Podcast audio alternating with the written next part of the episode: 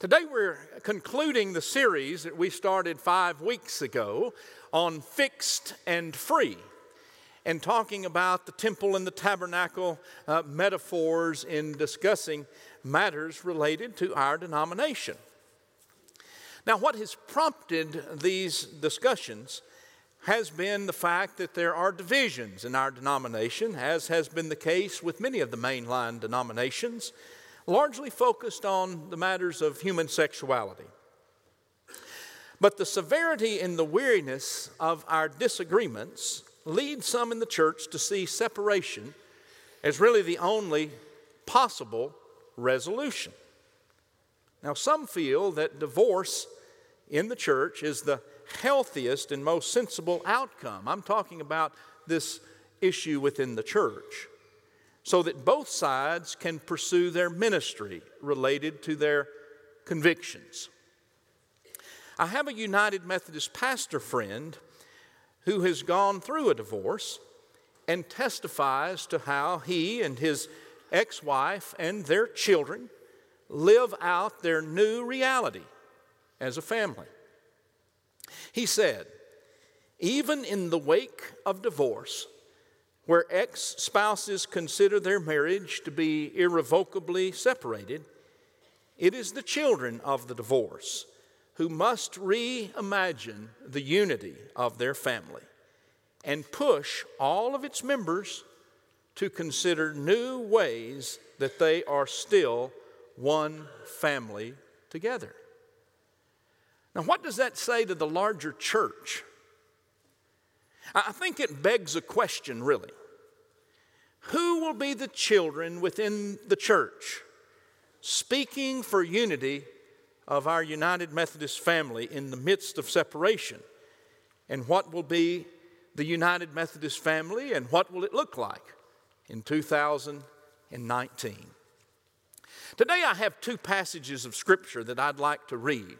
And whether United, you're United Methodist or not, I want us to hear this message as Christians related to our call one with another for unity in the church, and why unity is so important. Would you turn in your Bibles this morning to Matthew, the fifth chapter, the Sermon on the Mount, the words of Jesus in the fifth chapter, beginning with the fourteenth verse, and I'm going to ask you to stand for the reading of God's Word. Jesus said to his kids, "You are the light of the world. A city built on a hill cannot be hidden, and no one, after lighting a lamp, puts it under the bushel basket, but on the lampstand, and it gives light to all in the house. In the same way, let your light shine before others, so that they may see your good works and give glory to your Father who is in heaven." And now turn over to Philippians, the second chapter. Paul's writing to the Philippian church, and the Philippian church is his pet church. He loved the Philippian church, but he always, as a pastor, had to deal with unity and keeping unity within all of his churches. But in this case, he's addressing the Philippians, beginning with the first verse. "If then there is any encouragement in Christ, any consolation from love and sharing in the Spirit, any compassion and sympathy, make my joy complete. Be of the same mind, having the same love, being in full accord and of one mind. Do nothing from selfish ambition or conceit, but in humility regard others as better than yourselves.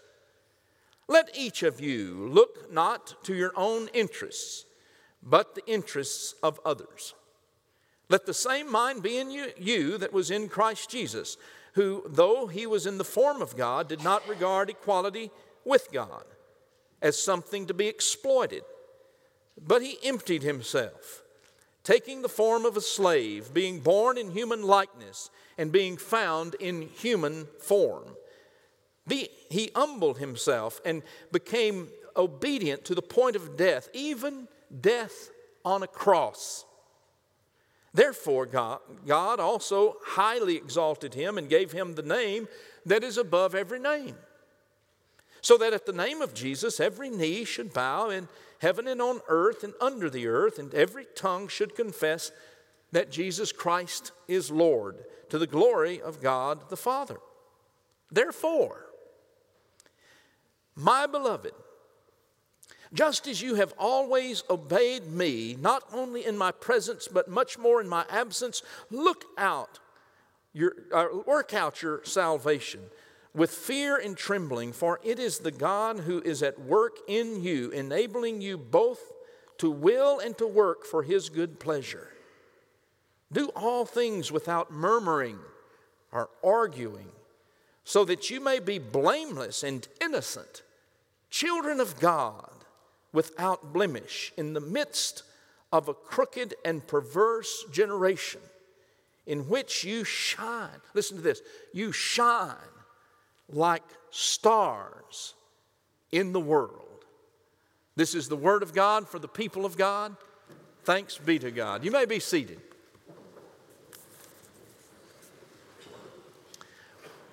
In nineteen thirty-nine, a man named John Mott was awarded the Boy Scouts' coveted Silver Beaver Award. John Mott.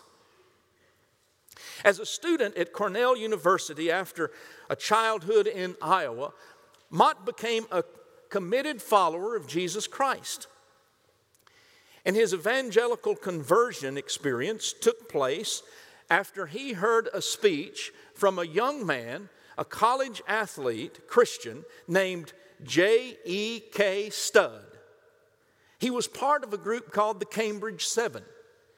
And when J E K gave his address, John R. Mott was convinced that he wanted to be a follower of Christ. This Studd was probably the, uh, the equivalent of a Tim Tebow in his day. But when Mott heard that message through these men, it prompted him to a life committed to service with young people. Though he was committed to scouting, as was the award given to him for that purpose, he also was very instrumental in the spread of the Y M C A throughout the world, and also the World Student Christian Federation, the W S C F.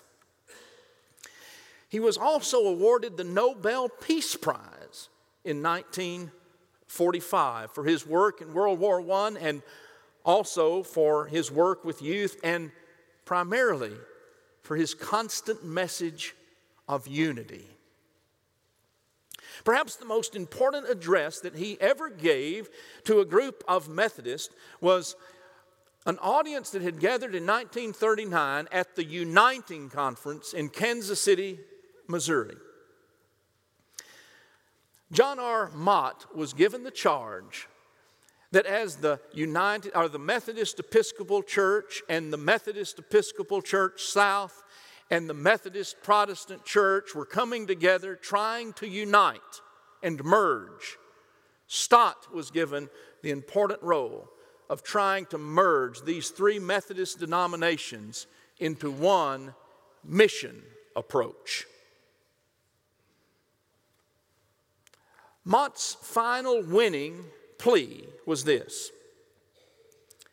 we Christians are summoned not only to what I call the united front and the great advance in mission, but we are summoned, I think, as never before, to great acts of trust. First, trust in what we have called her, the church, and her unerring guiding principles that I maintain have never led the organization or a Christian into a blind alley. Great acts of trust for one another are called for. And then he continues, is there any reason, he said to the Methodists, why the Christian forces of today should not unite and concentrate as never before on the areas of population and of human relationships which has not been brought together under the sway of Christ? Only as we thus transcend our denominational, our party, our national, our racial boundaries and barriers can we hope to fulfill the mandate of our Lord. The time is ripe for the great and striking emphasis upon the kingdom of God as preached by Jesus. The Christian emphasis shall be truly relevant to present-day needs and conditions, which shall dominate all other considerations and incentive, and which shall become contagious and irresistible. What Mott was calling the Methodist, and really to a larger degree, all of Christendom, is to the same call that Jesus has to you and I, the kids of the kingdom. To be a beacon, to be a light, to be a city set on the hill for all the world to see, to give glory to God, our Father. And, and as Paul put it, to be like those stars that you can see from everywhere. Now, Tom Shipp was the pastor here at Lover's Lane when Lover's Lane got into scouting ministry, because he was the pastor here for thirty-one years. And Tom was so impactful that this church, Lover's Lane, grew from a little church that met in a house to a church that grew to be eighty-two hundred members and was the fourth largest Methodist church in the connection. His story was powerful because he built a church that was a church that was open to all people, especially to those who were dealing with matters of addiction to alcohol. He was instrumental in bringing A A to Dallas. And those who were considered to be outcasts by the church and drunks were invited into the church at Lover's Lane to be part of recovery through the church. Now, Tom Shipp, his story was impactful, and it not only impacted this congregation, but the larger greater Dallas area, and even internationally he was known. In nineteen sixty, he gave the International A A um, um, keynote address to begin that convention. But his story was one of growing up an orphan with no real hope of ever going to college. He didn't graduate even near the top of his class, but there was a little college in southern Missouri called Drury College that gave a scholarship to the head of the class. And the head of the class didn't want to go to Drury, and neither did the one in second place or third or fourth. It got all the way down to Tom, and they offered Tom a scholarship to Drury College, and he said, "I'm in."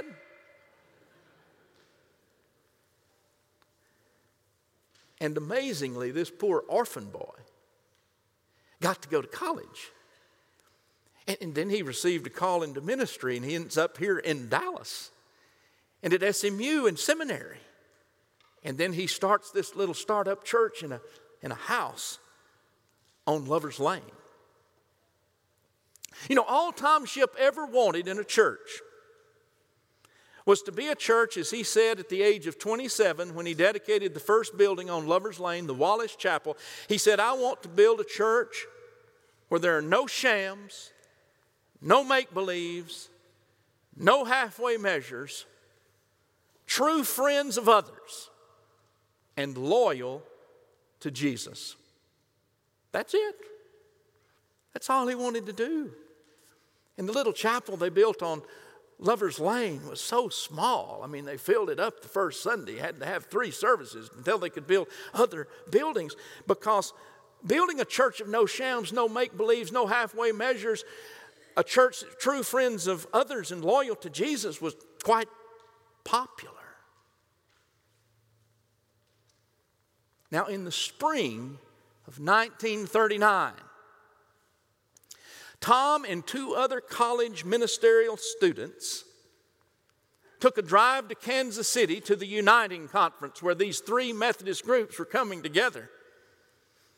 And during the conference, Tom Shipp had an experience that literally changed his life and impacted yours and mine.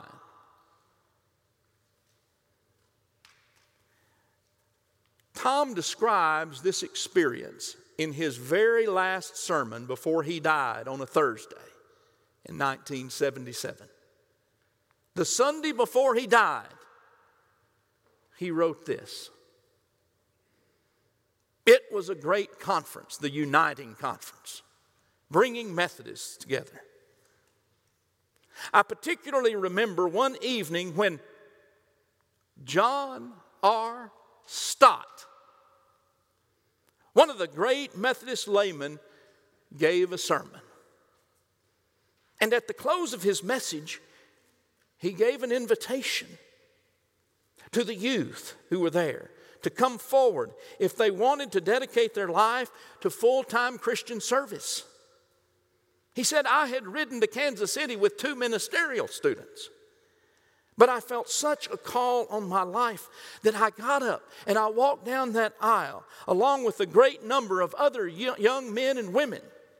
And at that time, I wanted more than anything else to have some unique place in the service of the Christian church. I was hungry and open to know all I could about God and what was happening. This man, John R. Stott, who delivered this message on unity, was so attractive not only to Tom Shipp, thanks be to God, but to so many other young people who made a commitment that day. We should learn from the past that the word of unity around a common mission is a word that brings people together. It's a word, unity, that's like that beacon, like that light, like that city set on the hill, like the stars in the sky, that underscores the mission of the church. Friends, the, the Methodist Church had a big split in, ni- in eighteen forty-four. North and South, we divided. And sixteen years later, there was a civil war. And all of this was largely revolving around a single issue. What was it? Slavery.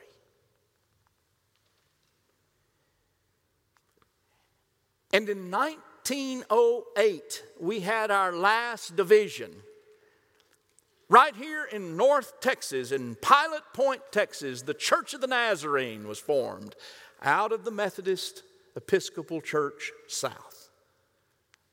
It's been one hundred ten years since our denomination has had a division. The history beyond that point was in nineteen thirty-nine, bringing three denominations together. And then right here in Dallas in nineteen sixty-eight, Lover's Lane and Tom Shipp were part of the hosting committee that welcomed the Methodist Church and the United Evangelical Brethren Church to come together and to form the United Methodist Church. Today, Lover's Lane stands as a beacon, as a light, as that city set on the hill, as the stars in the sky, for our denomination. Why? Because we didn't just bring these flags in this morning, did we, Scouts? Because they looked good and they represented scouting. They represent the twenty or so nationalities represented in the body of Christ called Lover's Lane. And this church has been a church that, in the midst of our diversity and our multiculturalism, is still a church that embraces a Wesleyan traditional Orthodox faith, where most of our members come by profession of faith and through baptism. And our commitment to social justice and to ministry and outreach is supreme in all that we do. May it always be so. You know, names that I own as your pastor are traditional, evangelical, Wesleyan evangelical, Orthodox. I, I'm also, as your pastor, I'm committed to social justice and human equality and diversity and multiculturalism. There's no statistic in the church that's more important to me than the statistic of, of profession of faith commitments and how many people we have involved in missions. You know, there is nothing more important to me as your pastor is to have a church that is a sacred harmony of God's people. Culturally diverse and humanly multifaceted. May we be as passionate about our mission of loving all people into relationship with Jesus Christ as we are about our vision of being one diverse community, passionately engaging the Bible, uplifting Jesus in worship and loving service, and challenging in love that which divides. Friends, in a world that is so divided, and our world is divided today, when we see these divisions and these cultural tears, with people, especially young people, looking for spiritual life and an authentic, focused mission where they can get involved in helping others, the word of unity has never been more important. Working together across the aisle, so to speak, and, and much better than our politicians, is the call of the church. And, and we are a church that it said has thirty thousand different denominations.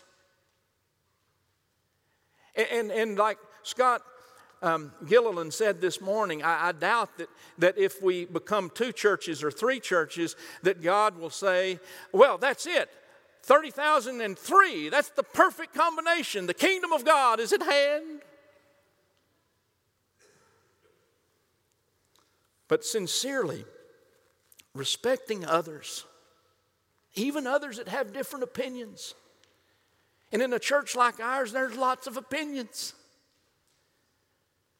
To say we can still worship together one God, one faith, one baptism, one Lord, and do so in such a way that the mission is the driving force and the vision is what we desire our future to be. The United Methodists do not become weaker or dismiss the power of God's Word in Holy Scripture if we choose unity. Those bent toward the temple and seeing God as unchanging and God's Holy Word as being uh, so um, important that we, we don't change the way it states everything, they make this Methodist tent more powerful.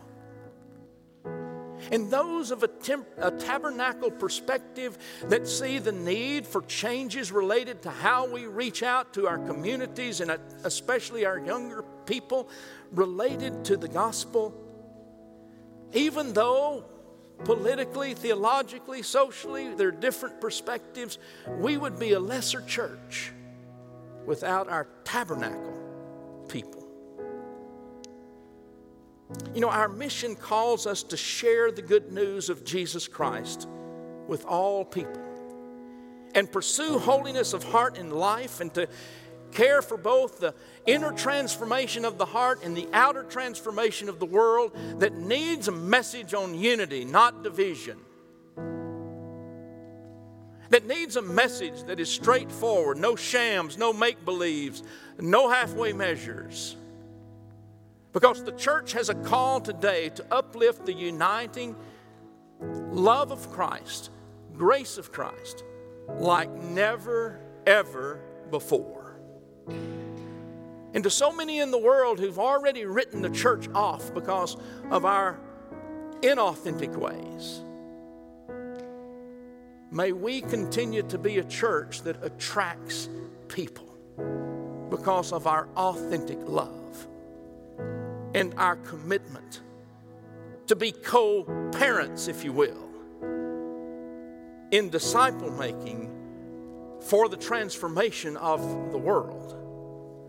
To be that beacon, to be that light, to be that city set on a hill, to be the stars that all the world can see, and give glory to our Father who is in heaven. Amen.